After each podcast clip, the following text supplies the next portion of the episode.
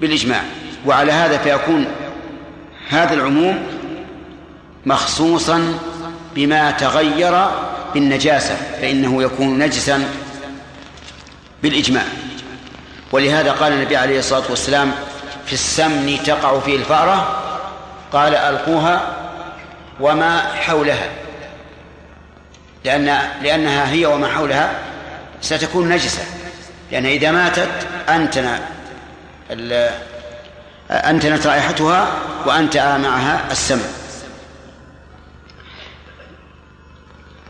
في هذا الحديث من الفوائد أن الماء طهور مطهر من كل نجاسة سواء كانت نجاسة مغلظة كنجاسة الكلب أو مخففة كنجاسة الصبي الذي لم يأكل الطعام أو بين ذلك وسواء كانت طهارة حدث أو طهارة خبث فالماء يطهره. ومن فوائد هذا الحديث أن الأصل في الماء الطهارة لقوله إن الماء طهور. وعلى هذا فلو شككنا في ماء هل هو طهور أو نجس فهو طهور. ومن فوائد هذا الحديث أن الماء إذا تغير بطاهر فإنه طهور. لقوله لا ينجسه شيء. ومن فوائد الحديث طهارة الماء إذا غمس الإنسان يده فيه بعد قيامه من نوم الليل. مع أن الرسول نهى الرجل إذا قام من نوم الليل أن يغمس يده في الإناء حتى يغسلها ثلاثا. لكن الرسول عليه الصلاة والسلام لم يقل إن الماء ينجس وإنما نهى عن الغمس فقط. وإذا كان لم يقل إنه ينجس دخل في عموم هذا الحديث أنه يكون طهورا باقيا على طهوريته. ومن فوائد هذا الحديث آه، جواز تخصيص السنة بالإجماع. لقوله لا ينجسه شيء. قلنا إن هذا مخصوص بالإجماع في أن الماء إذا تغير بالنجاسة فإنه يكون نجسا. على أن هذا التخصيص قد يعارض في كونه ثابتا بالإجماع لأن هناك نصوصا تومي إلى أن ما تغير بالنجاسة فهو فهو نجس كما سنذكر إن شاء الله فيما بعد. وعن أبي أمامة الباهلي رضي الله عنه قال قال رسول الله صلى الله عليه وعلى آله وسلم إن الماء لا ينجسه شيء. المؤلف هنا يقول صلى الله عليه وسلم وهذا هو المشهور عند العلماء في نقلهم الأحاديث. ولكن لو قال قائل لماذا لا نكمل؟ فنقول وعلى آله. لأن الرسول صلى الله عليه وسلم لما قيل كيف نصلي عليك؟ قال قول اللهم صل على محمد وعلى آل محمد. ونأتي بكلمة على للفرق بين هذا وبين صلاة الرافضة. لأن الرافضة يقول اللهم صل على محمد وآله بدون ذكر على فإذا أتيت بها حصلت موافقة الحديث الذي علم الرسول عليه الصلاة والسلام أمته بذلك وحصل مخالفة الرافضة في صيغة الصلاة. نعم. وإن اقتصرت على ما عليه العلماء فهذا شيء لا ينكر. مشى عليه العلماء وفيه خير إن شاء الله. إن الماء لا ينجسه شيء إلا ما غلب على ريحه وطعمه ولونه أخرجه ابن ماجه وضعفه أبو حاتم. نعم. يقول إن الماء لا ينجسه شيء. قارن بينه وبين الحديث الأول حيث قال إنه طهور لا ينجسه شيء. وعلى هذا فيكون معنى إن الماء لا ينجسه شيء هو معنى إن الماء طهور لا ينجسه شيء. لأنه إذا كان لا ينجسه شيء فهو طهور إذ ليس عندنا إلا طهور ونجس كما سيتبين من الحديث. قال إلا ما غلب على ريحه وطعمه ولونه. غلب أي تغير الماء به. لأنه إذا تغير الماء به فقد غلب بإيش؟ بالريح. بأن غلبت رائحة النجاسة وبانت من الماء. ولكن هل يشترط أن تكون أن يكون هذا تكون هذه الغلبة ظاهرة لكل أحد؟ أو يكفي إذا ظهرت ولو لبعض الناس إذا كان غير موسوس. الظاهر الثاني إذا ظهرت ولو لبعض الناس إذا بشرط لا يكون موسوسا لأن الموسوس يتوهم ما لم يتغير متغيرا. لكن إذا ظهرت ولو لبعض الناس ثبت الحكم كما أن الناس إذا رأى واحد منهم الهلال في رمضان إيش؟ ثبت الحكم. كذلك هذا إذا وجدنا اثنين أحدهما شمه ضعيف والآخر شمه قوي فقال الثاني إنه تغير بالنجاسة كفى والحديث يقول إلا ما غلب على ريحه وطعمه وهذا أيضا المذاق. يختلف الناس فيه اختلافا عظيما. من الناس من هو دقيق في مذاقه. لو يتغير الشيء أدنى تغيرا أدنى تغير لعلم به. ومن الناس من يكون مذاقه ضعيفا لا يميز ولا يفرق إلا إذا كان الشيء فرقه قوي. فالعبرة بإيش؟ بوسط الناس أو بأقوى الناس إذا إذا لم يكن موسوسا. ولونه واضح. وأيضا إدراك اللون يختلف الناس فيه. أليس كذلك؟ من الناس من نظره قوي ومن الناس من نظره غير قوي. فإذا أثبت أحدهم أنه تغير بشرط أن لا يكون ذا وسواس فإنه يحكم به. وهذا الحديث إذا نظرنا إليه وجدنا أنه لا بد أن يتغير الماء بهذه بالأوصاف الثلاثة وهي الريح والطعم واللون. فهل هذا مراد؟ استمع إلى المؤلف يقول وللبيهقي الماء طهور إلا إن تغير ريحه أو طعمه أو لونه بنجاسة تحدث فيه.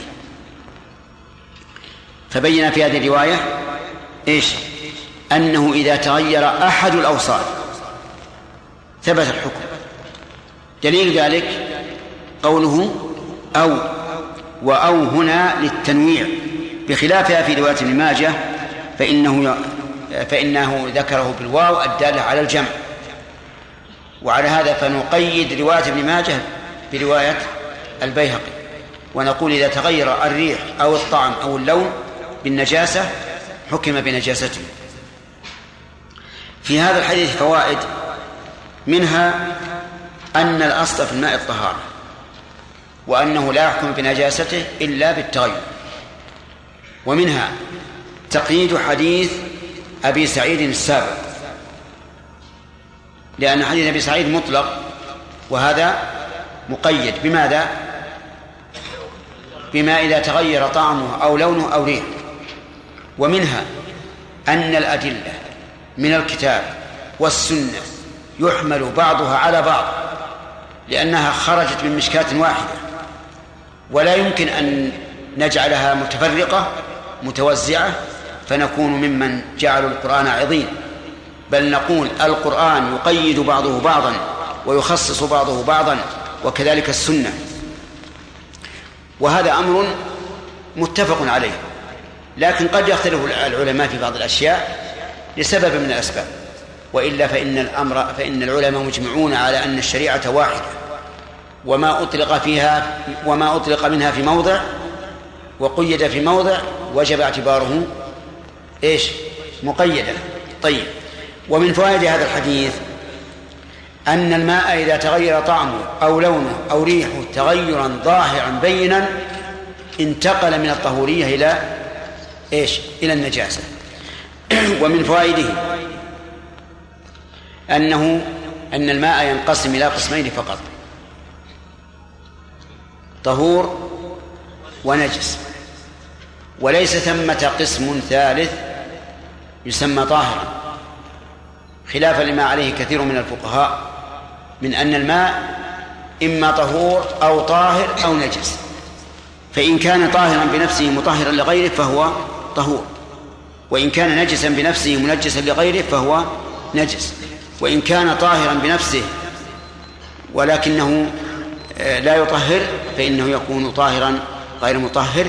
ولكن هذا التقسيم أمر مهم. لو كان من شريعة الله لكان مبينا في كتاب الله أو سنة رسوله صلى الله عليه وسلم لأن هذا يترتب عليه أمور عظيمة. ماذا يترتب عليه؟ يترتب عليه الصلاة اللي من أعظم الأشياء. ولو كان هذا من شريعة الله لبينه الله ورسوله بيانا شافيا كافيا. فلما لم يقع ذلك بل قال إن الماء لا ينجسه شيء إن الماء طهور لا ينجسه شيء علمنا بأنه ليس هناك قسم يسمى الطاهر. وهذا الذي دلت عليه الأحاديث هو ما اختاره الشيخ الإسلام ابن تيمية رحمه الله. وقال إن الماء إما طهور وإما نجس وليس ثمة قسم ثالث. نعم بارك الله فيكم في في البحر حيوانات تسمى برمائية يعني برمائية. نعم. البحر وتعيش في البر نعم. فإذا وجدناها ميتة في البر فهي حرام. إذا كانت مما مما يحرم جنسه في البر. تغليبا لجانب الحظر. ولهذا قال العلماء إن حيوان البحر ما لا يعيش إلا في البحر. فإذا وجدناها في البحر ميتة.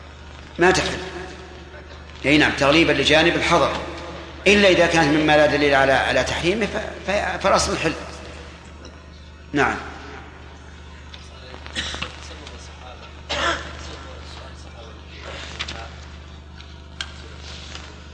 ماء ماء البحر يعني؟ نعم. ها؟ نعم. ها. الذي ألجأهم إلى ذلك قال بعض العلماء إنه لما كان الماء ماء البحر يختلف عن غيره. يختلف اختلافا عظيما بالملوحة والثقل وغير ذلك ظنوا أنه لا لا أو يقال إنهم سألوا لا إشكال لا بدون إشكال لكن ليطمئنوا. الإنسان ربما يسأل عن الشيء زيادة في الطمأنينة نعم.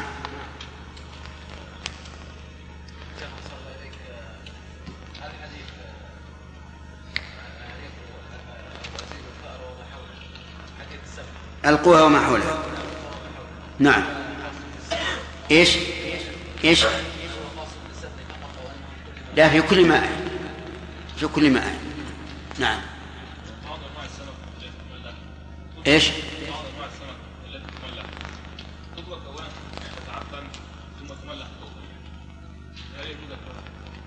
أي نعم. عموم الأدلة يجوز أكل السمك ولو تعفن إلا إذا ثبت طبا. أنها تضر فالضار محرم. نعم.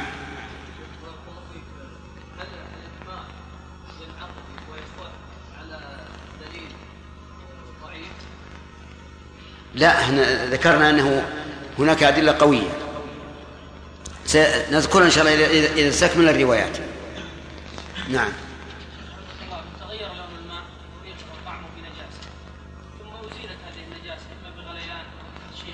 إيه. هذا سؤال لا- بأس أن نذكره وإن كان سيأتي أحاديث تدل عليه. يعني إذا زال تغير تغير الماء بالنجاسة هل يطهر؟ أو يفرق بين أن يزول بنفسه أو بمعالجة؟ الصحيح أنه يطهر سواء زال بنفسه أو بمعالجة وسواء كان قليلا أو كثيرا وسواء نعم. وسواء أضيف إليه مادة تحلل هذا النجس أو لا. وذلك لأن الحكم يدور مع مع علته وجودا وعدما. فمتى زالت زالت زال أثرها أي النجاسة صار طاهرا وحلالا إذا لم يضر.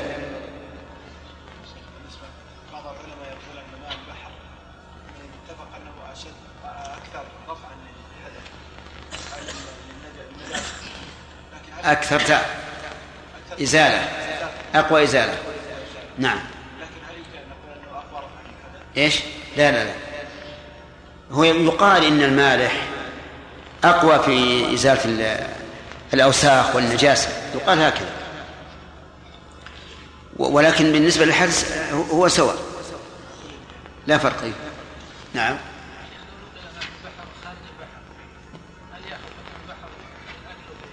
أيهن؟ الحيتان يعني؟ أي نعم. يعني لو نقلنا حيتانا وجعلناها في برك عندنا مثلا فالحكم واحد. ولهذا الآن يأتون بالبرك يأتون بحيتان صغيرة. تنمو تتوالد في البرك. نعم. أي نعم. يصيد على قول الراجح.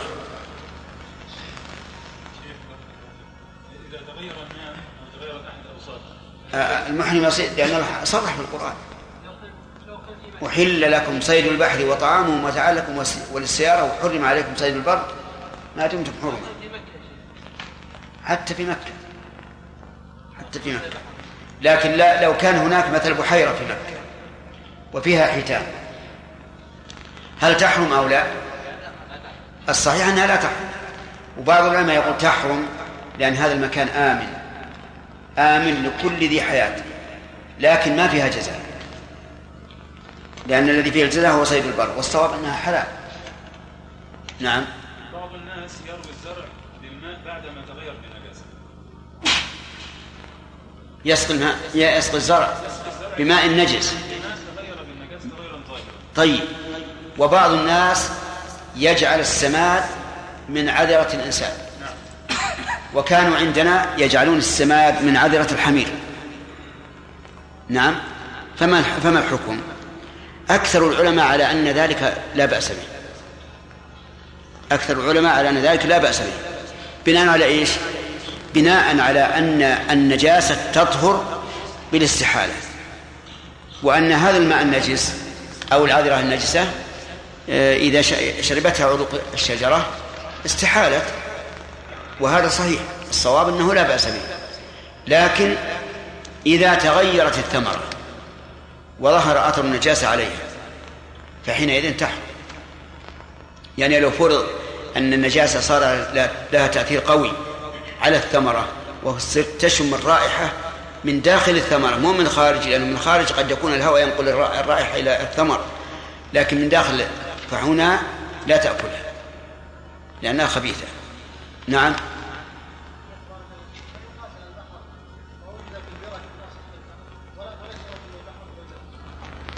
اي نعم يعني لو وجد سمك ها. مثل إيش؟ والله ما أدري. يعني هو يقول يوجد في المياه الحائرة آه، حشرات صغيرة. يعني قصدك العلقة مثلا؟ العلق؟ نعم. نعم.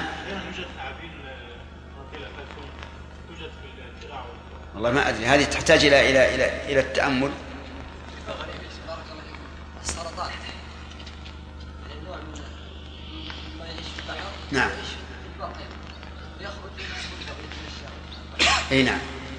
لكن هو هل هو مما يأكل الادمي يعني يعدو من السباع ولا لا؟ صغير. لا بأس به. لكن إذا مات ما يحد تغليبا لجانب الحظ ها؟ ما لا نفسه سائله يعني شكل يعني قريب من العكم صغير يعني مرة ها؟ طيب لكن كبير فهو مما له نفس سائلة لا بد أن يكون له نفس سائلة فيها سم طيب لو لو لو أعطيتك تمرة فيها سم تحل ولا ما تحل؟ قل تحل ولا لا؟ ما تحل السمكة إذا ثبت فيها سم ما تحل هنا المهم الضار محرم. هذا القاعدة. محمد اللهم رب هذه الدعوة التامة والصلاة القائمة آت محمدا الوسيلة والفضيلة وبعثه مقاما محمودا. أن الماء ينقسم إلى قسمين لا ثالث لهما. وعرفتم وجه الدلالة. ثانيا أن الماء لا ينجس إلا بالتغير. لقوله لا لا ينجسه شيء إلا ما غلب على ريحه وطعمه ولونه. ورواية البيهقي بالتنويع ريحه أو طعمه أو لونه. طيب فإذا وقعت فيه نجاسة ولم تغيره فبناء على هذه القاعدة المبنية على الحديث يكون طهورا. قل أو كثر. القاعدة الثالثة أنه إذا تغير أحد أوصافه الطعم أو اللون أو الريح بالنجاسة صار نجسا. صار نجسا لقوله إلا إن تغير طعمه أو لونه أو ريحه. القاعدة الرابعة أن النجاسة التي تؤثر في الماء هي التي تحدث فيه. وعلى هذا فلو تغير ريح الماء إلى ميتة حوله. أي نعم بميتة حوله. تغير ريح الماء بموت بميت بميتة حوله. فإن الماء يكون طهورا. لأن الحديث البيهقي بنجاسة تحدث فيه. وما كانت خارج الماء فإنها ليست حادثة فيه.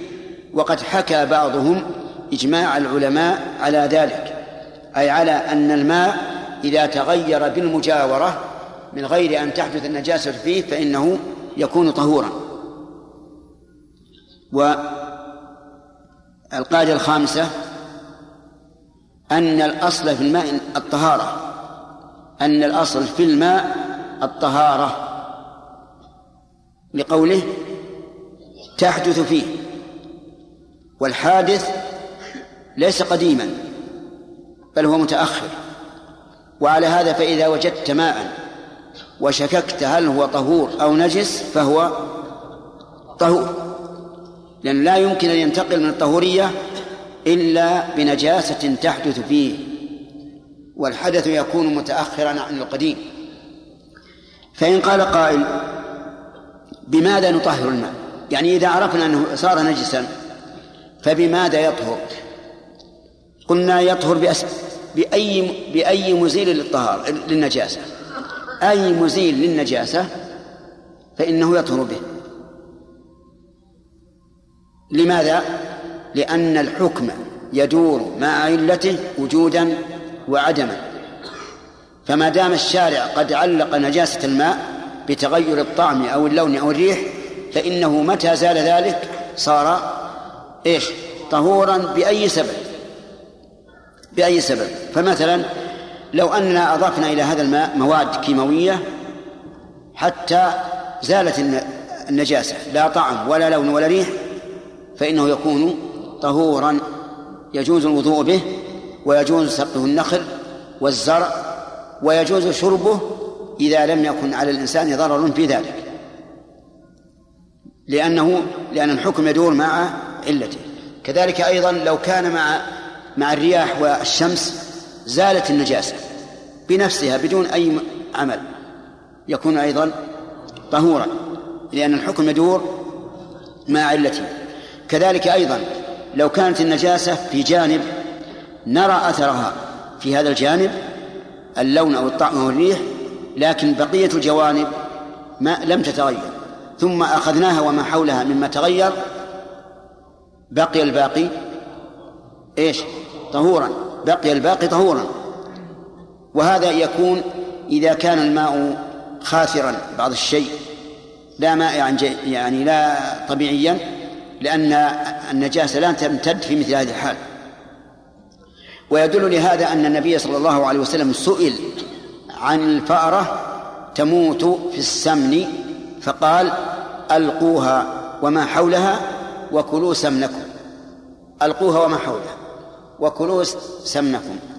والحديث الذي فيه التفصيل إن كان مائعا فلا تقربوه وإن كان جامدا فألقوها وما حولها حديث لا يصح. فالذي في الصحيحين هو أنه قال ألقوها وما حولها وكلوا سمنكم. ثم إن الغالب في السمن في الحجاز الغالب أنه لا يكون جامدا لأن الحجاز منطقة حارة. على كل حال إذن القاعدة في تطهير ما تنجس. ما هي؟ أنه متى زالت النجاسة؟ بأي مزيل؟ أو زالت بنفسها. فإنه يكون طهورا يطهر من الأحداث والأنجاس. أما مسألة الشرب إذا كانت طهوريته بالمعالجة بالكيماويات فهذا يرجع إلى نظر الأطباء. إذا قالوا إنه لا يضر فليشرب.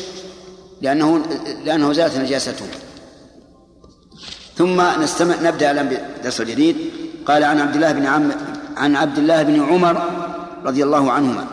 أنا كنت بالأول أعلق تعليق يسير جدا على الرواة والصحابة. مثلا عبد الله بن عمر يقول توفي من مكة ودفن بذي طوى. سنة 73 عن 87 سنة. هذا يعني شيء مختصر. لو أنكم فعلتم هذا يكون جيدا. أنا فعلت أيام الطلب بس يبين الإنسان يبين على الأقل أدنى شيء. الوفاء الولادة والوفاة والعمر. قال قال رسول الله صلى الله عليه وسلم إذا كان الماء قلتين لم يحمل الخبث وفي لفظ لم ينجس أخرجه الأربعة وصححه ابن خزيمة والحاكم وابن حب وابن حبان. يقول إذا كان الماء قلتين القلتان تثنية قلة. فما هي القلة؟ القلة تحمل على ما ذكره الرسول عليه الصلاة والسلام في حديث المعراج حيث قال إن أوراقها كأذان الفيلة وإن أظنه قال نبقها كقلال هجر. وهي تشبه ما يسمى عندنا بالجابية يوضع فيها الماء.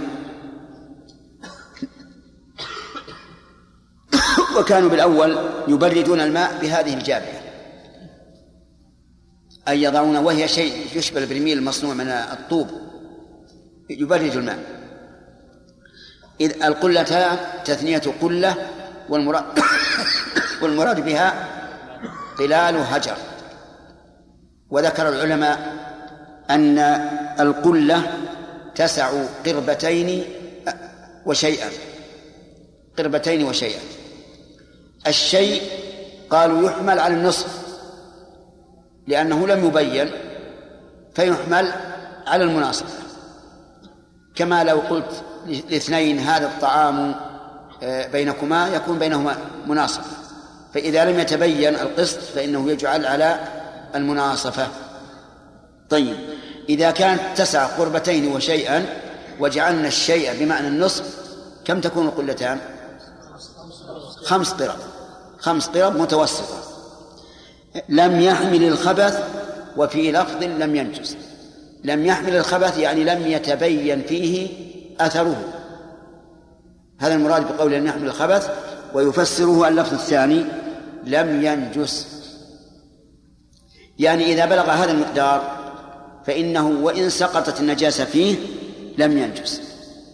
لأنه بلغ حدا كبيرا لا تؤثر فيه النجاسة. وهذا الحديث اختلف العلماء في متنه وفي سنده. وقد ذكر ابن القيم رحمه الله في تهذيب السنن كلاما طويلا حول هذا الحديث. وفيه فوائد عظيمة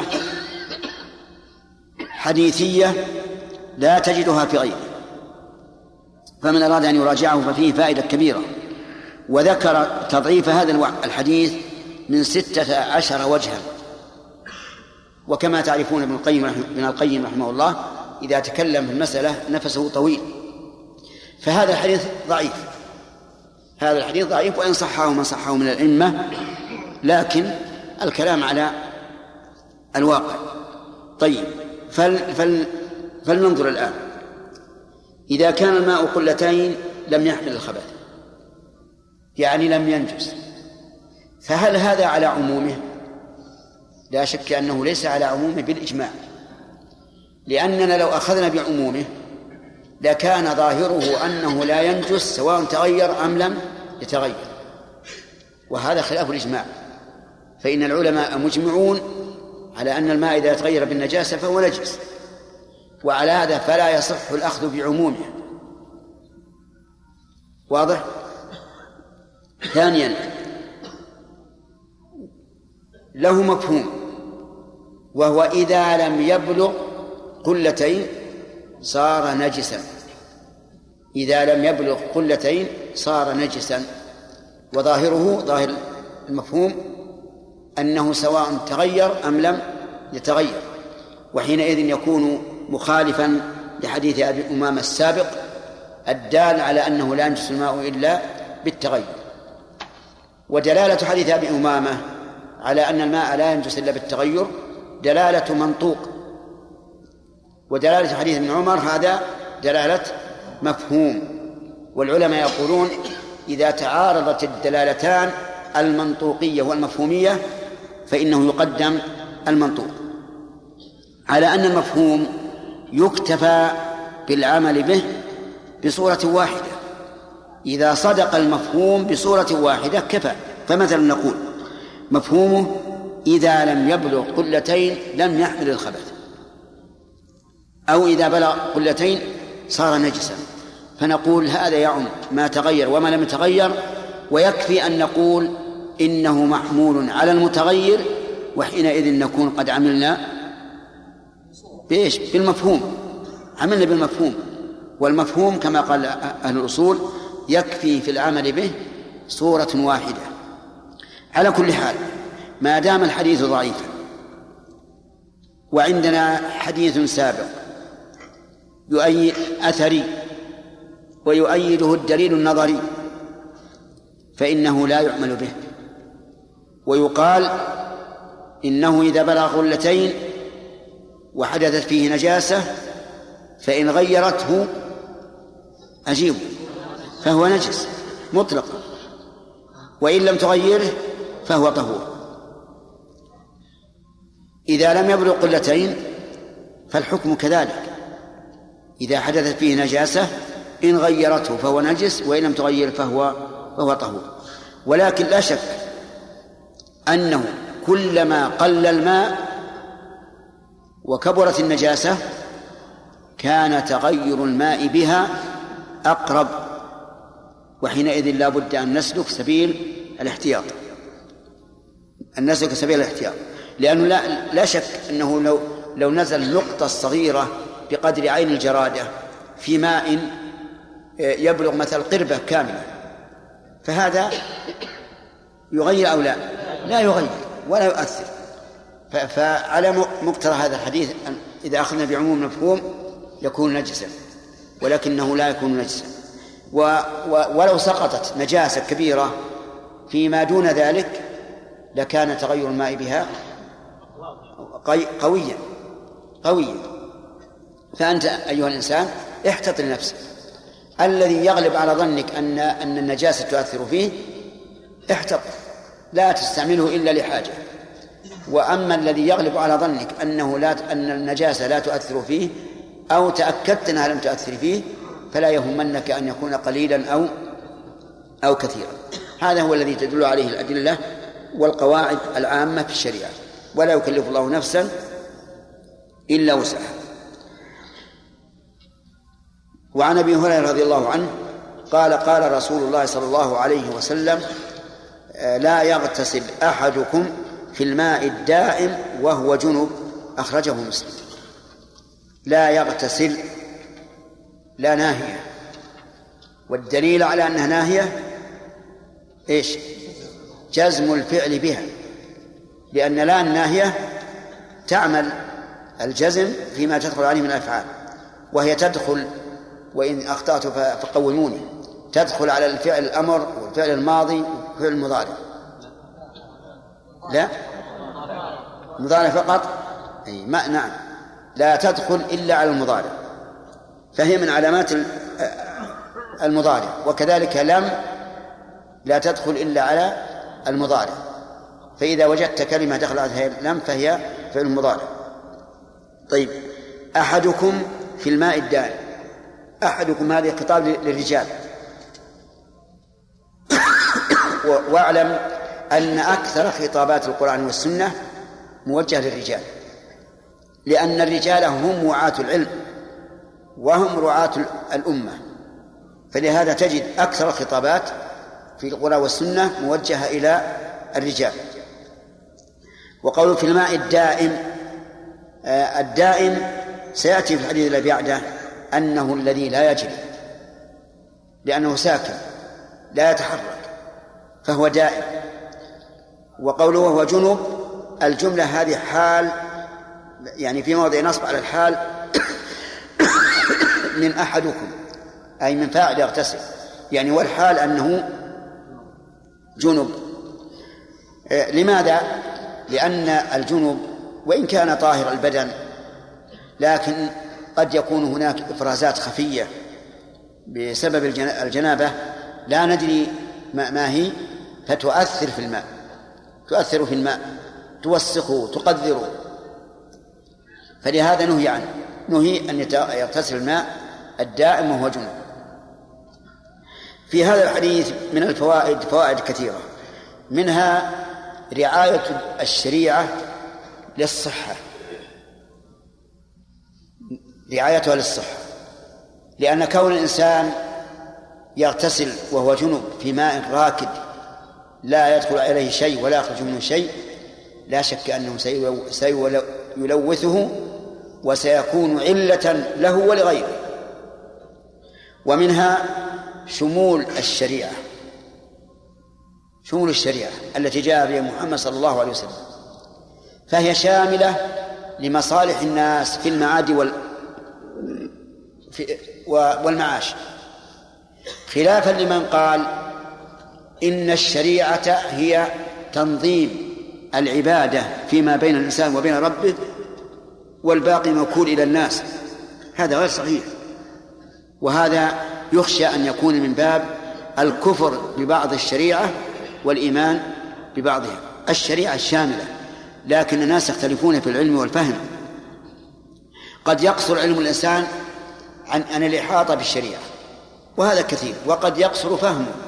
عما أحاط به من الشريعة فيظن أن الشريعة مقصرة أو قاصرة في هذا الباب. ومن فوائد هذا الحديث تحريم أو كراهة أو كراهة اغتسال الإنسان وهو جنب في الماء الدائم. من أين يؤخذ؟ من النهي.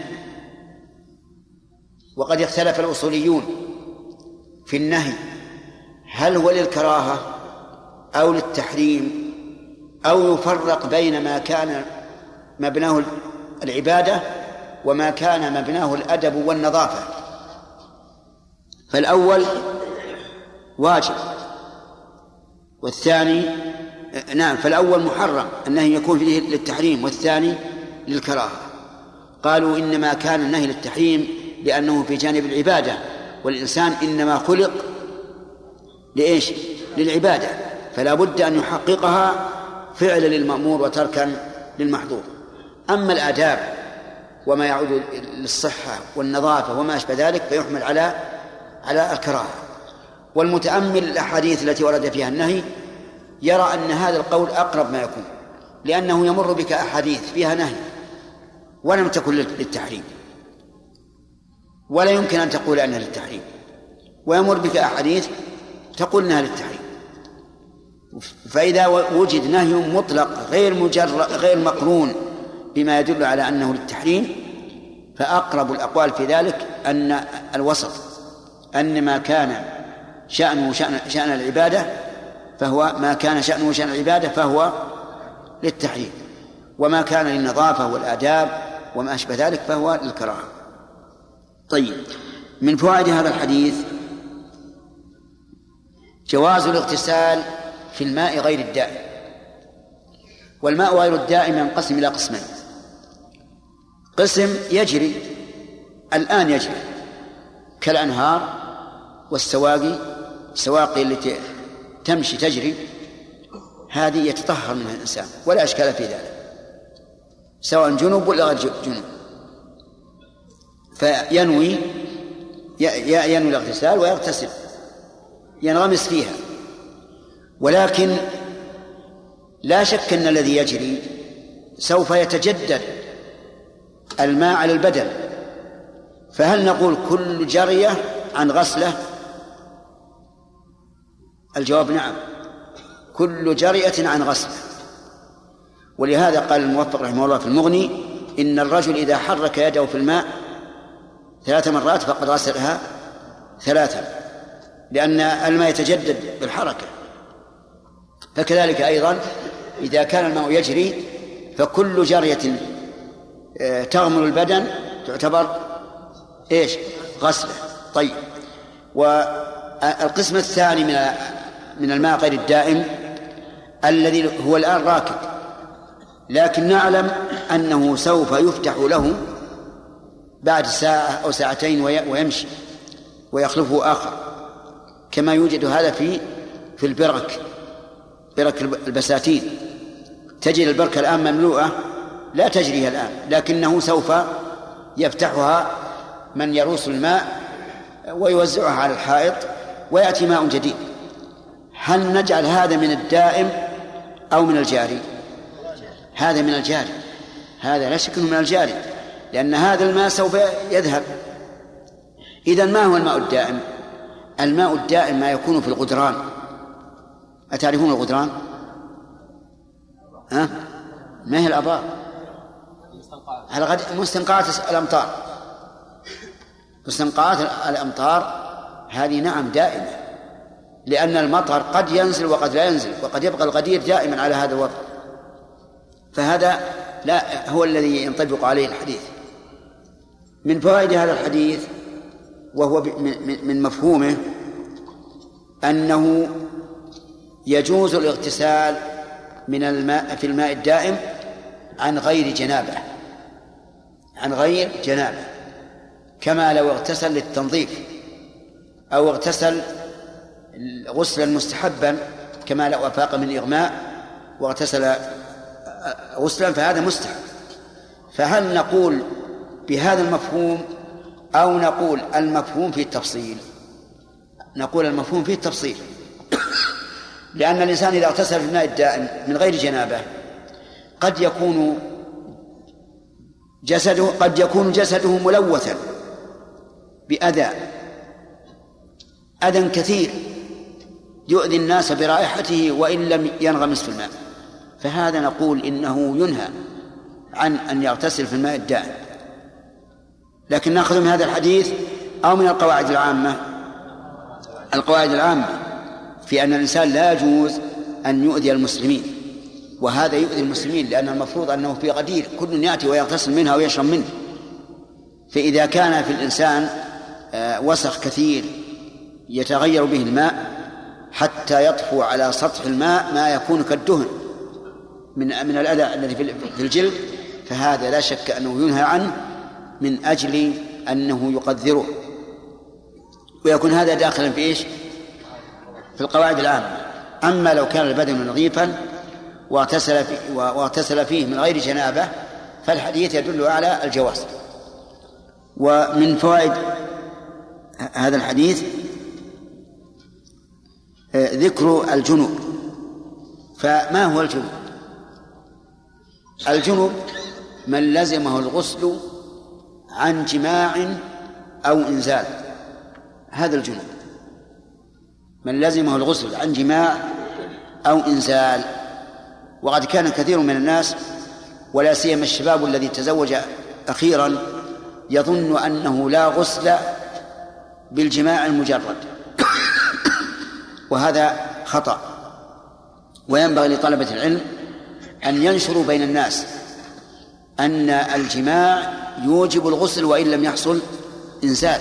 لأن بعض الناس يسألن له شهر أو شهران أو أكثر. لا يغتسل من الجنابة إلا إذا كان هناك إنزال وهذا خطأ. طيب لماذا أتى المؤلف في هذا الحديث في هذا الباب؟ إشارة إلى قول بعض العلماء رحمهم الله أنه إذا اغتسل في الماء الدائم وهو جنب فإنه يكون نجسا. وبعضهم يقول إنه يكون طاهرا غير مطهر. ونحن نقول الحديث لا يدل. لا على هذا ولا على هذا. أما الأول فما أبعد دلالته عليه. كيف يكون نجسا وبدن الجنوب؟ طاهر. إن أبا هريرة كان مع النبي صلى الله عليه وسلم في بعض الطريق. فانخنس يعني انسل بخفية واغتسل ثم حضر. فقال له الرسول صلى الله عليه وسلم أين كنت يا أبا هريرة؟ قال كنت جنبا. فكرهت أن أجالسك على غير طهارة. فقال سبحان الله إن المؤمن لا ينجس. فقال إن المؤمن إشارة إلى أن أبا هريرة لما فهم أن الجنوب لا يجالس الشرفاء والعظماء بين له أنه لا ينجس إذن لا ينجس وهو جنوب. فالقول بأن الماء ينجس قول ضعيف جدا. القول بأنه يكون طاهرا غير مطهر. من أين ذلك؟ أولا أننا لا نسلم وجود قسم من الماء يسمى ظاهر لأنه ما في دليل. وثانيا لو سلمنا هذا أو كان فيه دليل عليه فإنه لا فإن هذا الحديث لا يدل عليه. لأن النبي صلى الله عليه وسلم لم يتعرض لحكم الماء إطلاقا. وإنما وجه الخطاب لمن؟ لمن اغتسل.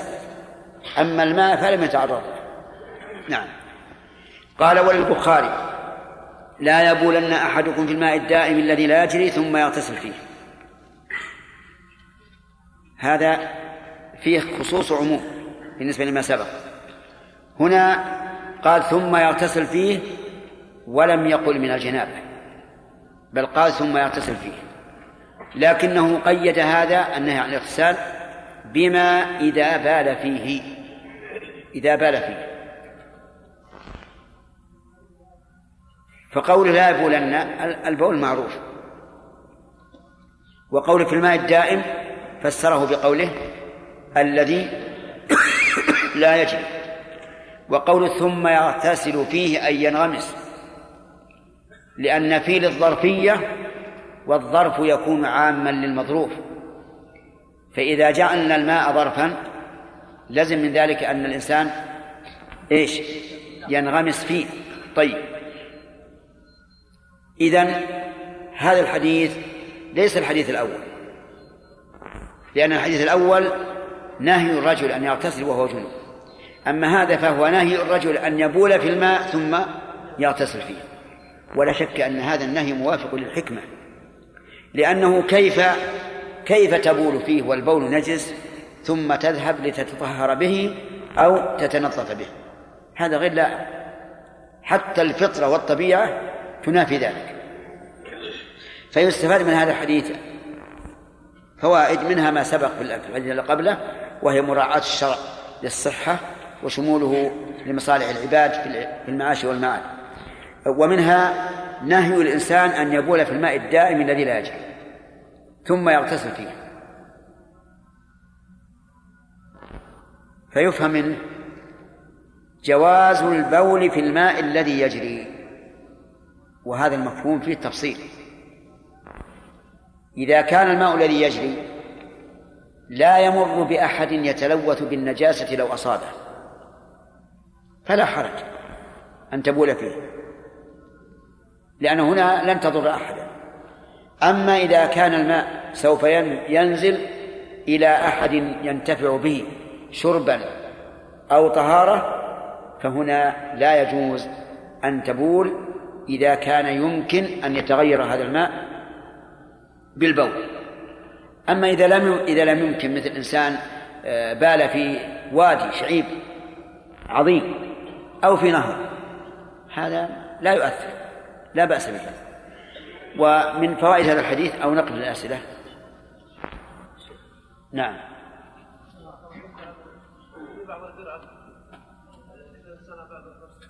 إيش؟ اي نعم اي نعم يقوم الماء اذا بعد الجهاز يقوم باعاده مثل يقوم إيش؟ يعني منظف للماء يعيده لكن هل هل يطهر؟ يعني هل يزيل النجاسة؟ إيه؟ آه لا هذا الفلتر الظاهر إنه ينقي من من الأشياء اي نعم الشوائب. الشوائب. يعني مثلا تراب آه، أشياء ذرات الرياح وما أشبه ذلك. لا ما أظن ما ياثر ما ياثر على لونه ولا ولا على طعمه. في حديث هريره نعم. نعم. نعم. نعم. إي نعم. وهذا اللي قلنا. قلنا ما يدخل إلا إذا كان يفسد الماء. إذا كان الإنسان فيه أوساخ كثيرة وانغمس في هذا الماء يتأثر به. رائع. المهم إذا كان قلنا ما لم يتأذى به. نعم. بيان موجبات الغسل. كثير من الناس يجهلها لا سيما الطلاب في مرحلة المتوسطة والثانويه وبعض الناس الشيخ إذا يعني أراد بعضهم أن يتكلم في هذا الموضوع قال لا تفتح الابواب أنت تتكلم في هذا الموضوع الجنابه وموجباتها سوف يتكلمون وربما يأتي بعض الأشرار فيكلم صغار الطلبه يتكلم في هذا الباب ويفتح عليهم يقول فاسكت ويمدحها لماذا أتيت بهذا السؤال؟ أنا اللي عندي كله مو بالتأييد نعم شيخ كل اللي عندي ما شاء الله بالجامعات و... لا يا شيخ أنا يعني رأيكم هذا من يرد هذا؟ الشيخ والله هو الحقيقة الحقيقة لكل مقام مقام لكل مقام مقام قد لا يحسن التكلم في هذا. ووصف مثلا الماء الدافق وما أشبه ذلك. إيه، لأنه يفتح لهم أبواب. خصوصا اللي في الابتدائي مثل في السادسة وما دون المتوسط يمكن بعضهم قد يحترم في شيخ نصف الواحد يجزم ان يحترم إيه. والله ما أدري نقول الإنسان ينظر للمصلحة. ينظر للمصلحة. نعم. هل يفهم من حديث أبي هريرة من قوله عليه الصلاة والسلام لا يغتسل وهو جنب هل يفهم منه أن المراد الحدث الأكبر بمعنى الحائض لو طهرت لا يجوز لها تغتسل؟ الجامع؟ لا. لكن هذا ذكره الرسول لأنه يخاطب الرجال. والرجال ليس ليس عندهم حيض. وهو بناء على الأغلب. فيها كالجنب كالجنب نعم. إيش؟ إذا أي؟ أي نعم. نعم. لا فليس مكروه. ما في بأس. وهو يجري ها؟ لا لا هذا أقل أحوال الكراهة. لأن لو نقول مثلا جائز على سبيل المباح جاء واحد يبال والثاني يبال والثالث يبال. ولو عندك الأرض يا أخي. الأرض أحسن لك.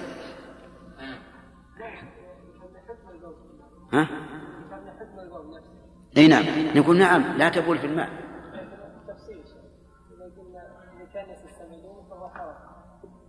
إذا كان؟ إي نعم لا لأنه يقدره عليه. إن كان يستعمل هو مكروه ليش؟ لأن نخاطب واحد. لكن إذا. إذا قلنا الواحد مثلا هذا مباح ما في مانع. وجاء الثاني والثالث وهو مباح ربما يفعلون هذا. نعم. نفس الغسل من الجنابة مطلقا سواء واحد ولا جماعة. نعم. سيأتينا إن شاء الله في مسألة البول أنه ما ما كملنا شرحه نعم.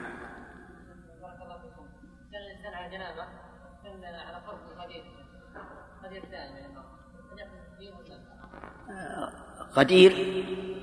اي لا لا ما ينغمس به حديث يدل على إنه لا ينغمس به انسان عليه جنابة وحوله غدير؟ نقول لا تنغمس به خذ بالإناء. واغتسل ولا اجلس عند الغدير وخذ بيدك اغترف واغتسل. ها؟ أي؟ ما هو؟ لا لا إحنا ما الحديث هذا حديث أبي هريرة ما تكلم عن الماء. يتكلم عن الاغتسال إنه ما يغتسل في الماء. أما نجس أو نجس هذا شيء آخر. نعم.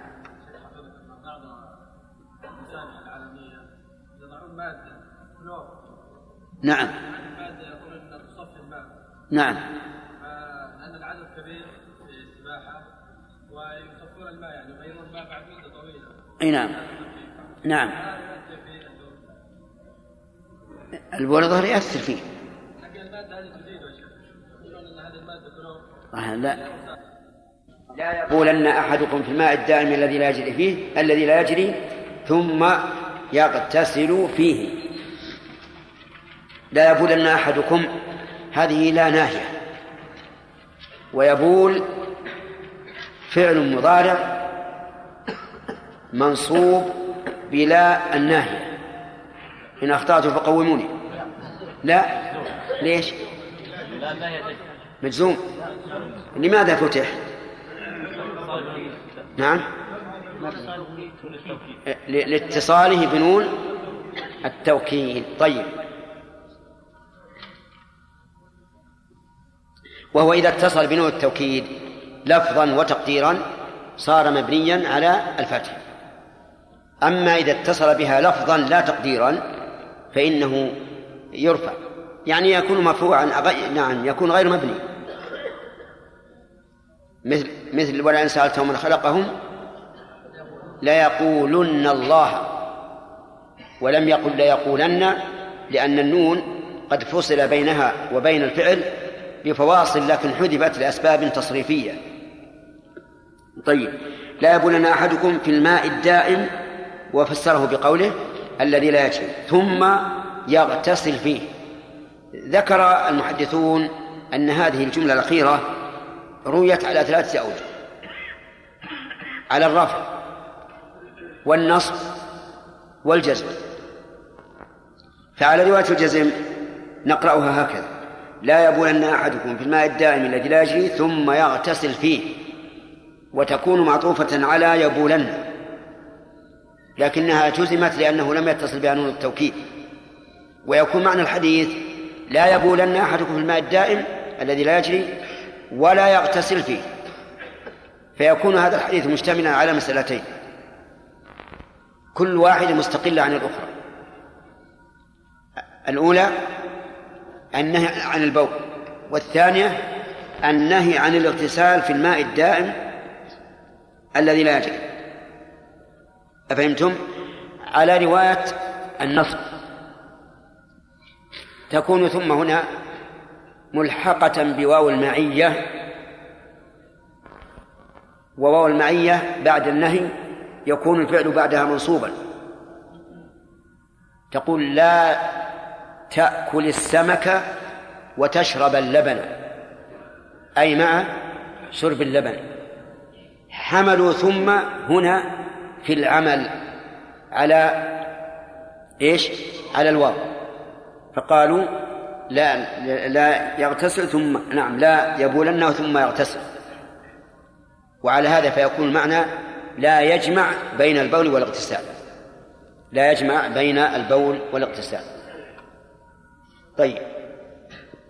على رواية الرفع يكون النهي عن مسألة واحدة النهي في مسألة واحدة وهي البول.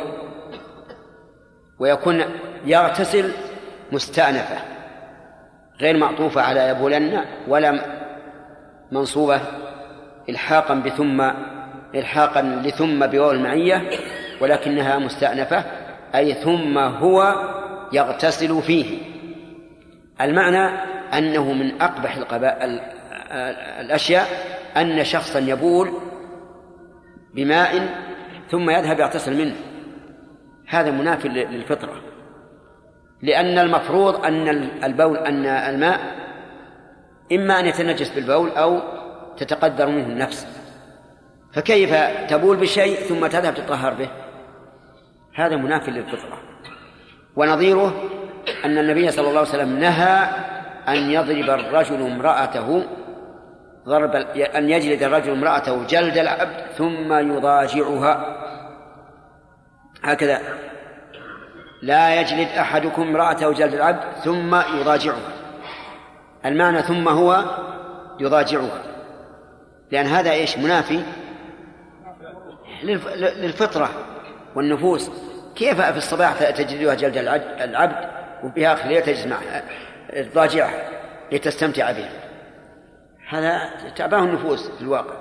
وعلى هذا كانه يقول لا يبولن أحدكم في الماء الدائم ثم بعد ذلك يحتاج فيغتسل فيه وهذا مما تأباه النفوس وتنفر منه. على كل حال لنجعلها على المعنى الأول. يغتسل فيه.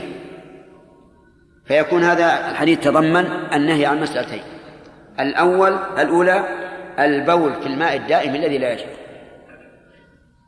لأنه إذا بال فيه استقدرته النفوس وربما مع كثرة البول وقلة الماء إيش؟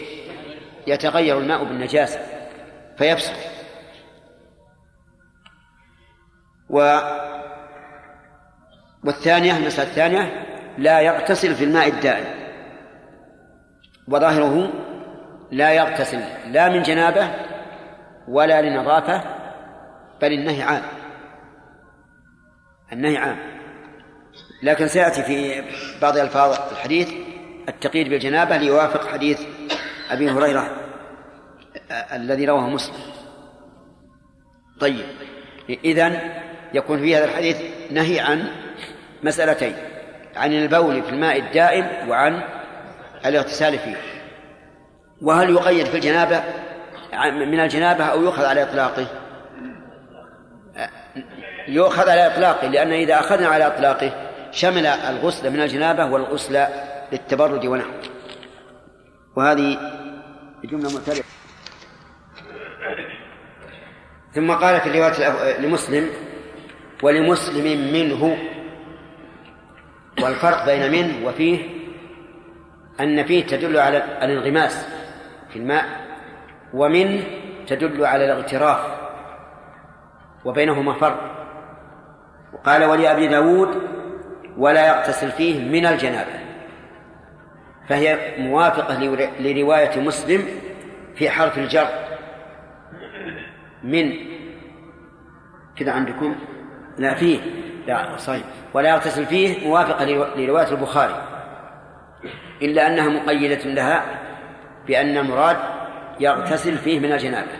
وعلى هذا القيد يكون موافقا للفظ مسلم الذي هو الذي جعله المؤلف أصلا وهو قوله صلى الله عليه وسلم لا يغتسل أحدكم بالماء الدائم وهو جنب. أما فوائد الحديث فالحديث فيه فوائد. منها أن الشريعة الإسلامية جاءت بالنظافة والبعد عن الأوساخ. والأقدار. وذلك للنهي عن الاغتسال في الماء الراكد سواء كان هذا الاغتسال يؤثر على الماء أو لا لأنه إن لم يؤثر في أول مرة أثر في المرة الثانية أو الثالثة أو الرابعة. والشريعة الإسلامية كلها نظافة كلها طهارة.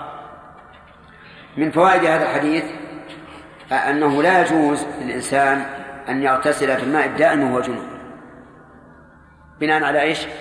على أن الأصل في النهي التحريم. وإذا اغتسل في الماء الدائم وهو جنوب فهل ترتفع جنابته إذا أخذنا بالقاعدة المعروفة أن ما نهي عنه لذاته فإنه لا يصح؟ وهنا وقع النهي عن الغسل لذاته لا يغتسل في الماء وهو جنوب. وعليه فإذا اغتسل في الماء وهو جنوب فإنه لا يصح لا, لا يصح اغتساله. وهو ظاهر جدا على قول من يرى أن الماء المستعمل يكون طاهرا غير مطهر. ومن العلماء من يقول إن النهي هنا للكراهة وعلى هذا القول لو اغتسل لارتفع حدثه لأنه لم يفعل محرما وإنما فعل مكروها والمكروه كراهة التنزيه ليس فيه إثم. ومن فوائد هذا الحديث جواز الاغتسال للتبرد والتنظف في الماء الدائم. دليله قوله وهو جنب. ولكن قد يعارض المعارض ويقول إنه قيد الجنابة لأن الإنسان يكون في حاجة إلى الاغتسال. فإذا نهي عن الاغتسال في الماء الدائم مع الحاجة فالنهي عنه بدون حاجة إيش؟ من باب أولى. وعلى هذا فنقول إن هذا القيد وإن دل بمفهومه على جواز الاغتسال في غير الجنابة لكن يقال إن غير إن الاغتسال لغير الجنابة من باب من باب أولى. ويؤيد هذا القول العموم في حديث آه، في رواية البخاري. ثم يغتسل فيه. وهذا هو الأقرب أنه ينهى عن الاغتسال في الماء الدائم من الجنوب وغير الجنوب. ومن فوائد هذا الحديث آه، أنه لو اغتسل في ماء جاري لجنابة أو غير جنابة فإنه إيش؟ فإنه جائز ولا نهي فيه. لأن هذا القيد الدائم وصف مناسب للنهي. وإذا كان وصفا مناسبا للنهي صار وصفا لا بد لا بد من العمل به. فيقال إذا توضأ إذا اغتسل من الجنابة أو غير الجنابة من ماء جار فلا بأس. وأما رواية البخاري ففيها دليل على تحريم البول في الماء الدائم الذي لا يجري. على تحريم البول في الماء الدائم الذي لا يجري. ويفهم منها جواز البول في الماء الذي يجري. نعم لأن قيده بالدائم يدل على أن غير الدائم لا بأس به لكن بشرط أن لا يفسده على غيره أو يقدره عليه. فإن كان هذا الماء الذي يجري يجري على أناس مصطفين على الساقي يتوضؤون أو ما أشبه ذلك. فهنا لا يحل له أن يفعل. لا لأنه لا لأنه يشمله النهي ولكن من أجل الإيذاء للمسلمين. وأذية المسلمين لا تجوز. طيب. ومن ومن فوائد الحديث أنه يجوز الغائط في الماء الدائم الذي لا يجب. كيف؟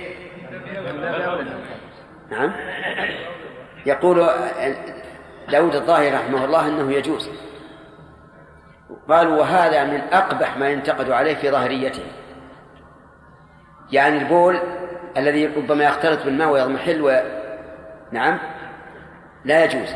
وهذا يجوز الغائط لكن له أن يدفع.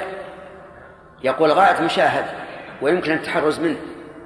لكن البول يختلط بالماء ولا يمكن التحرز منه. نعم.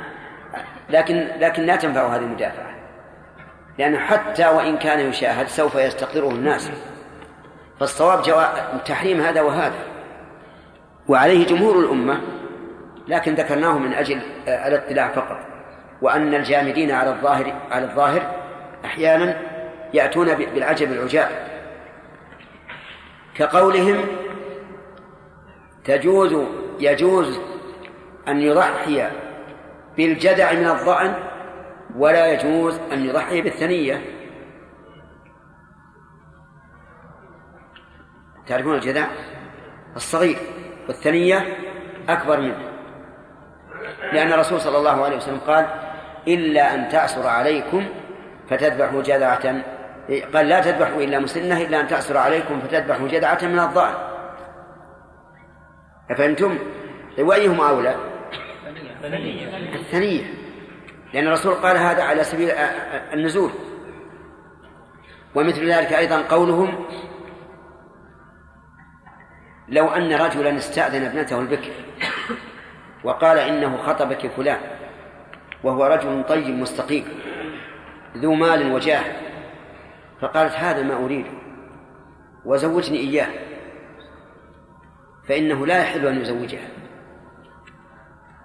ولو قال لها خطبك رجل ذو خلق ودين ومال وعلم وجاه فسكتت. فإنه يزوجها. الأولى لا يزوجها ليش؟ ما سكتت. والرسول قال عليه الصلاة والسلام في البكر إذنها أن تسكت. فمثل الجمود على هذه الظاهرية لا شك أنه يعني خطأ فادح.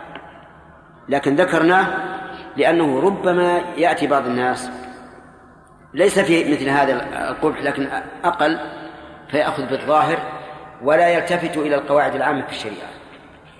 إلا أني بعد هذا أقول لكم إن ابن القيم رحمه الله في إعلام الموقرين قال إن مذهب الظاهرية خير من مذهب أهل التأويل المولعين بالمعاني.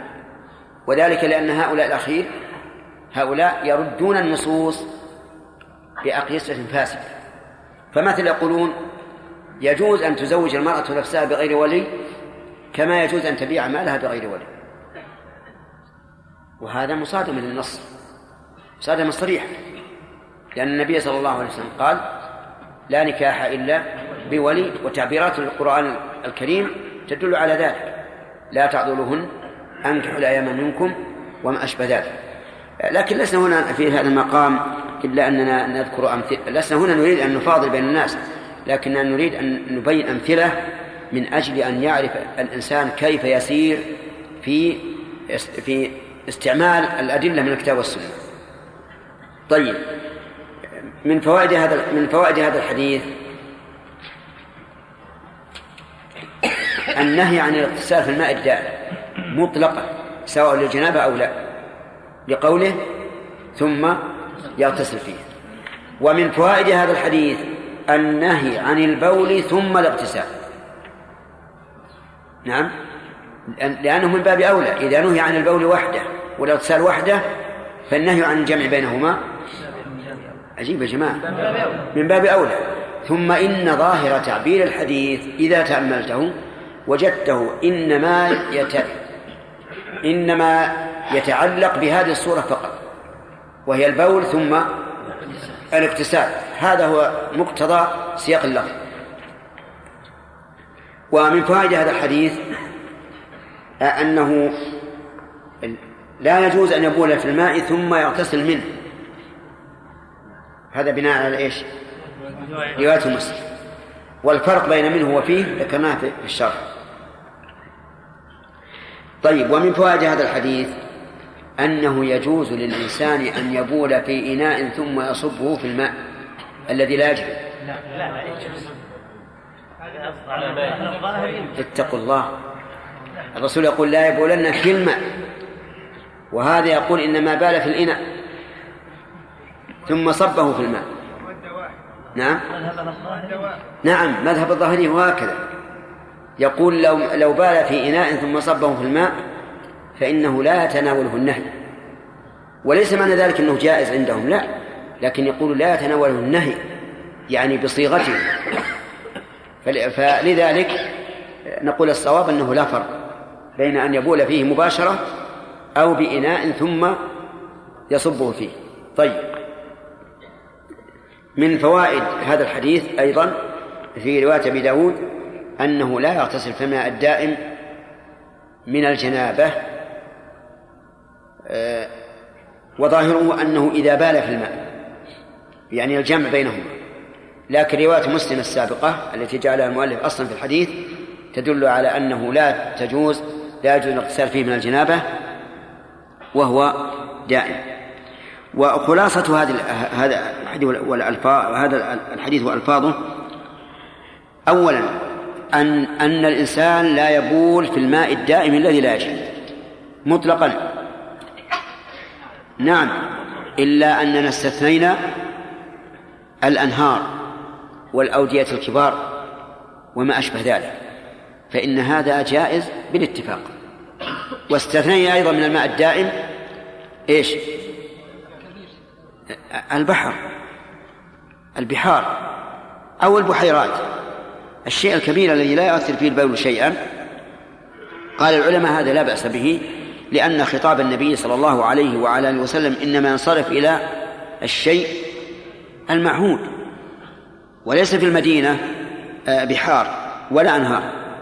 طيب هذه واحدة. ثانيا أنه لا يغت...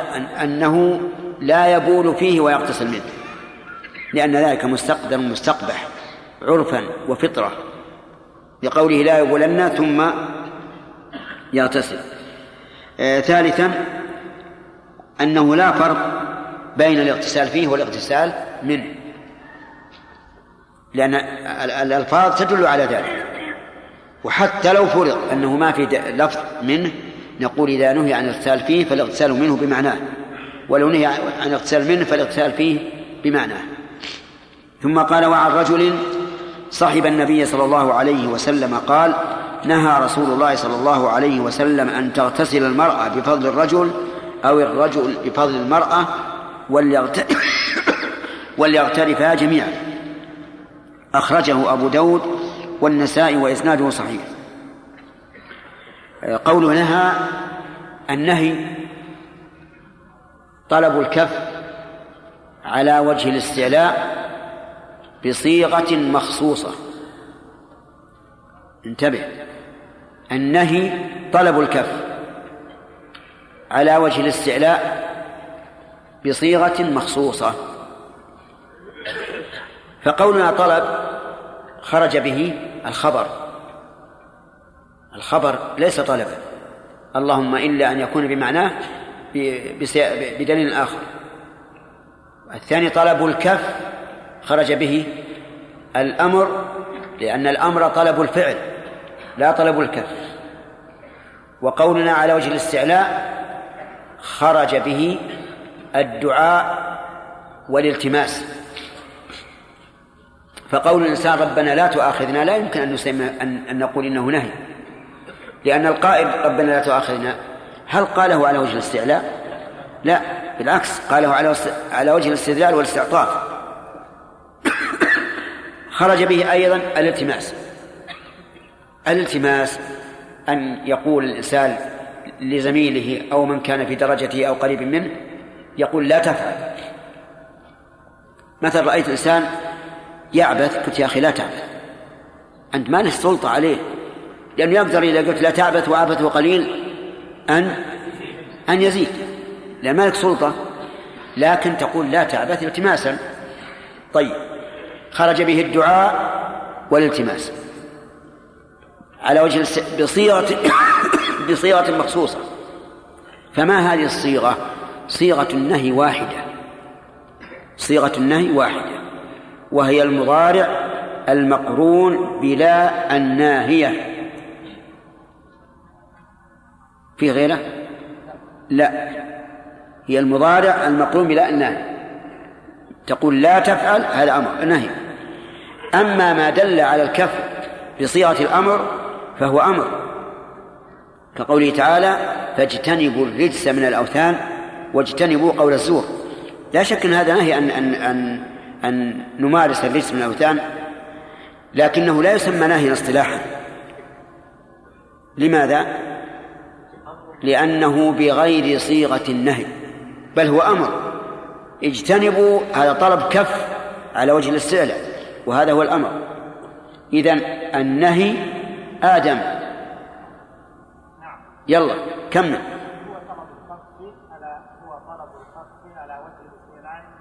بصيغه مخصوصه ما هي الصيغة؟ لا تفعل. طيب. فإذا قال الصحابي نهى رسول الله هل نجعله كالصيغة الصريحة؟ أو نقول هذا في حكم الصيغة الصريحة. الثاني نعم. لأن كلمة نهى ليست كلمة لا تفعل ليست ككلمة لا تفعل. قد يفهم الإنسان من شخص تكلم معه بكلام أنه نهى وهو لم ينهى لكن لثقتنا بالصحابة وثقتنا بمعرفتهم لخطاب النبي صلى الله عليه وسلم بقرائن اللفظ وقرائن الحال يجعلنا نجزم بأن النهي وإن ورد بلفظ نهى أو كان ينهى فهو مثل النهي الصريح مثل النهي الصريح. فإذا قال قائل قد يفهم الإنسان ما ليس بنهي نهيا قلنا هذا بالنسبة للصحابة إيش؟ ممتنع وغير وارد لأن الصحابة أعلم الناس بصيغ النهي وأعلم الناس بمراد الرسول عليه الصلاة والسلام ولا يمكن لأمانتهم أن يطلقوا هذا اللفظ من غير أن يفهموا أن أن النهي صريح. طيب فإذا قال قائل إذا قلتم هذا لماذا لم يقولوا لم يسوقوا اللفظ؟ لفظ الرسول وهو لا يغتسل الرجل فالمرأة نقول ربما يكون طرأ عليه النسيان ربما يكون طرأ عليه النسيان نسوا اللفظ فرووه بإيش؟ بالمعنى. وهذا جواب واضح جدا.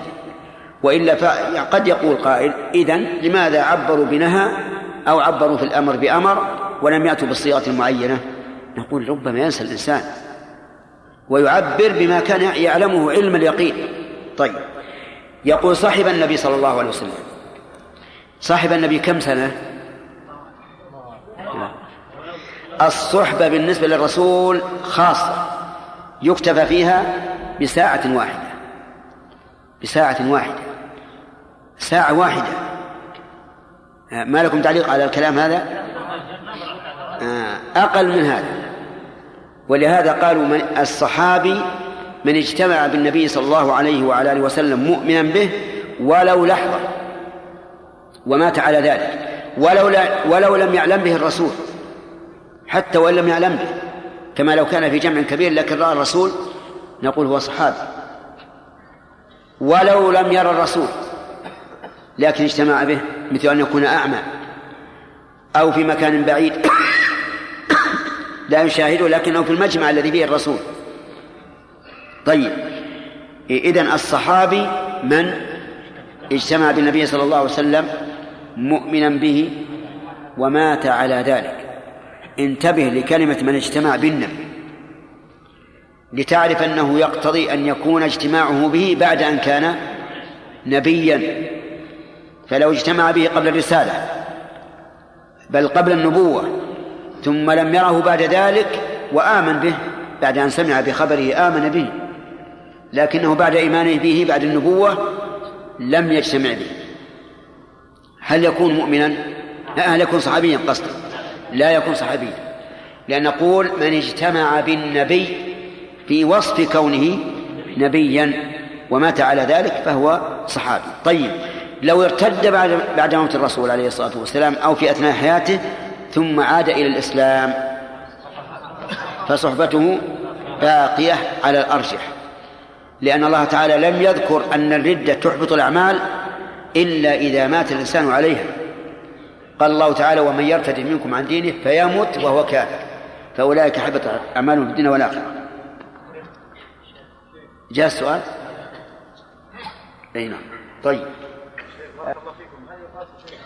هل هل يقال على حديث قول النبي صلى الله عليه وسلم لا يبولن لا يبولن لا يبولن أحدكم في الماء الدائم وهو جنب أو ثم يغتسل فيه يغتسل فيه آه، يطلق عليه الشيخ ما يستقبل من الناس حتى في الوضوء. كيف؟ ها؟ بعض الناس يتوضأ في الماء الدائم. أي. فيخرج قدرات يستقدرها الناس. آه لا يعني إذا صار يقدرها لا. معلوم. يعني مثل لو ما يخرج من الأنف. لا هذا ما ما يجوز يقدرها ما يجوز يقدرها إلا إذا صار الماء بيته ولا يجي أحد له. الإنسان ما يستقدر ما لا يستقدر ما يستقدره من غيره. نعم.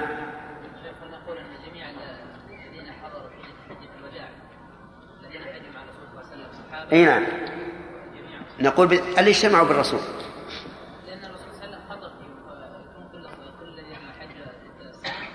كل من من اجتمع به لكن قد يكون مثل واحد من من الحجاج في ظل شجرة بعيد ولم يحضر الاجتماع. نعم. وقد قال الحافظ ابن حجر رحمه الله تعالى في كتابه بلوغ المرام في كتاب الطهارة في سياق الأحاديث الواردة في باب المياه وعن أبي هريرة رضي الله عنه قال قال رسول الله صلى الله عليه وسلم لا يغتسل أحدكم في الماء الدائم وهو جنب. أخرجه مسلم. وللبخاري لا يبولن أحدكم في الماء الدائم الذي لا يجري ثم يغتسل فيه ولمسلم منه ولأبي داود ولا يغتسل فيه من الجنابة. وعن رجل صحب النبي صلى الله عليه وسلم قال نهى رسول الله صلى الله عليه وسلم أن تغتسل المرأة بفضل الرجل أو الرجل بفضل المرأة وليغترفا جميعا. أخرجه أبو داود والنسائي وإسناده صحيح. وعن ابن عباس رضي الله عنهما أن النبي صلى الله عليه وسلم كان يغتسل بفضل ميمونة رضي الله عنها أخرجه مسلم. ولأصحاب السنن اغتسل بعض أزواج النبي صلى الله عليه وسلم في جفنة فجاء يغتسل منها فقالت إني كنت جنبا فقال إن الماء لا يجنب وصححه الترمذي وابن خزيمة بس. كرام اللون الله رب العالمين وصلى الله وسلم على نبينا محمد وعلى آله وأصحابه ومن تبعهم بإحسان إلى يوم الدين. آه، سبق لنا آه، قول أو ما يروى عن النبي صلى الله عليه وسلم إذا كان الماء قلتين لم يحمل الخبث فما معنى قلتين؟ الأخ أي نعم. قلتين إيش؟ تثنية؟ قل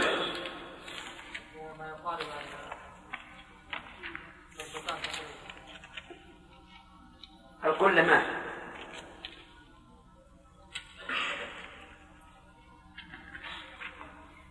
هي حاوية الماء تصنع من الفخار يبرد بها الماء. تسمى عندنا فيما سبق إيش؟ الزير. أي نعم. كم مقدار القلة؟ طيب قبل المراد بالقلة سمير. أي أي القلل؟ إيه. هي قلال هجر لأنها هي المعودة عنده طيب. آه، كم تسع؟ نجار. نجاري؟ ها. القلة القلة تسع خمس قرى. فتكون القلتان عشر قرى. عشر قرى لا يا شيخ. ها؟ القلة الواحدة قلبتين وشيء.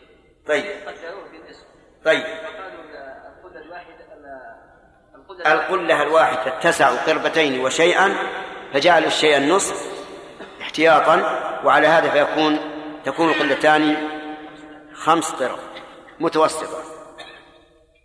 ما معنى قوله لم يحمل الخبث؟ مؤخر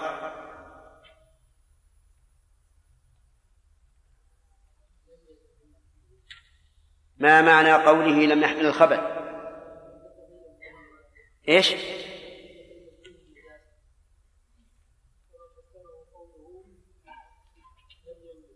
طيب إذن نقول لم يحمل الخبث يعني لم ينجس وهذا والفائدة أنه جاء بالرواية الثانية. بارك الله فيك. مفهوم الحديث أنه لو إيه. لكن مفهوم أنا أريد المفهوم هو المنطق.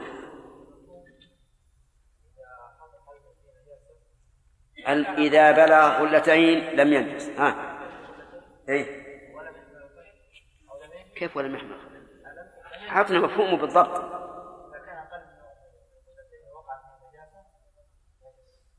صار نجسا. تغير أم لم؟ أم لم يتغير؟ توافقون على هذا؟ طيب. عمومه يشمل ما تغير وما لم يتغير إذا بلغ قلتين صالح. نعم. عموم الحديث إذا بلغ قلتين وسقطت في نجاسة فإنه لا ينجس سواء تغير أم لم يتغير. طيب. طيب. وهذا منقوض بالإجماع على أنه إذا تغير صار نجسا. طيب. كيف نجمع بين هذا الحديث وبين حديث أبي أمامة السابق؟ سامح؟ يدل على أن الماء نعم. هذا الحديث يدل على أنه إذا كان أقل من سنتين ينجز ولو لم يتغير بذات المفهوم نعم. وذات المنقوض مقدمة على المفهوم طيب تمام. ثلاث المنطوق مقدمة على ثلاث المفهوم وذكرنا أيضا جواب آخر. نعم. مفهوم هذا الحديث مفهوم هذا الحديث يصلح ولو على صورة واحدة من صوره. أن من المعروف في أصول الفقه أن المفهوم يصدق ولو بصورة واحدة. طيب ما هي الصورة الواحدة التي يمكن أن يصدق بها المفهوم؟ يصلح هذا المفهوم إذا كان ما أقل من قلتين ويتغير بالنجاسة نعم. فإنه الله. تمام. هذا كله بناء على إيش؟ على صحة الحديث، أما إذا قلنا بعدم الصحة فهذا قد كفينا إياه. وذكرت لكم أن ابن القيم رحمه الله بحث هذا بحثا مستفيضا بحثا مفيدا لطالب العلم في أصول المصطلح وأصول الفقه. طيب. آه، في حديث أبي هريرة لا يغتسل أحدكم في دام وهو جنب المراد بالماء الدائم. الذي لا يأتي تمام. من فسره؟ من فسره في هذا؟